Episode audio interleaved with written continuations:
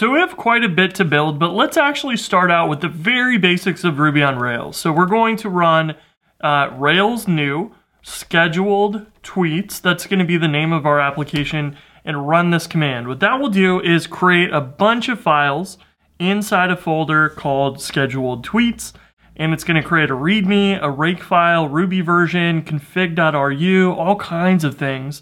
And it'll also set up a Git repository for us to manage our code and our changes. And then once it's installed all of the dependencies using a tool called Bundler, we will be ready to go. So we're gonna wait for that to finish and then I will walk you through some of the stuff that is in this new Rails application. So now that our application is finished being created, we can do a CD into that new folder called scheduled tweets, and we can open up VS Code with that folder. So we can run that code dot, and you'll see on the left side all of the files for our brand new Rails app. Now there's a ton of stuff here.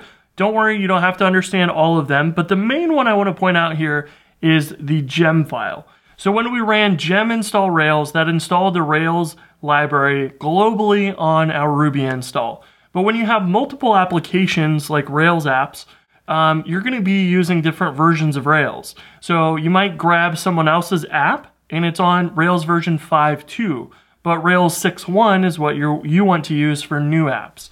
So the gem file allows you to specify gems and their versions, and they will be used specifically for this app. So you can have seven versions of Rails installed, and you'll always use the correct version for each application because of your gem file. Now, this gem file is run or managed by a tool called Bundler, which I mentioned before. This will automatically get installed um, when you install Ruby these days. And you can run a command called bundle. It will look for the gem file, read through it, see all your versions, and install those versions um, for this application. So if we run bundle, that's going to go through and install all of the gems and their versions and tell you exactly which ones.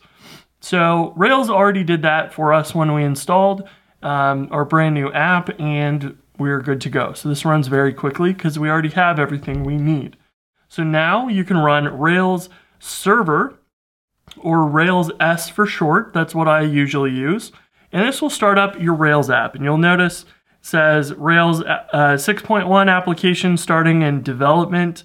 Um, we have what's called environments. So we have our development, our test environment for running our tests, and we have production. So when we run this on Heroku or on a real server on the internet, that is our production mode. So most of the time we're working in development, um, and that is what we'll want. So now you can see when it says listening on HTTP 127001, th port 3000. This means we can open up that in our browser and we can access our Rails app. So if we paste that in, we will be able to access our Rails app and see the default uh, homepage here, which is awesome. So this is great. We have our Rails application working. Now let's take a step back and talk about uh, HTTP requests in the next video.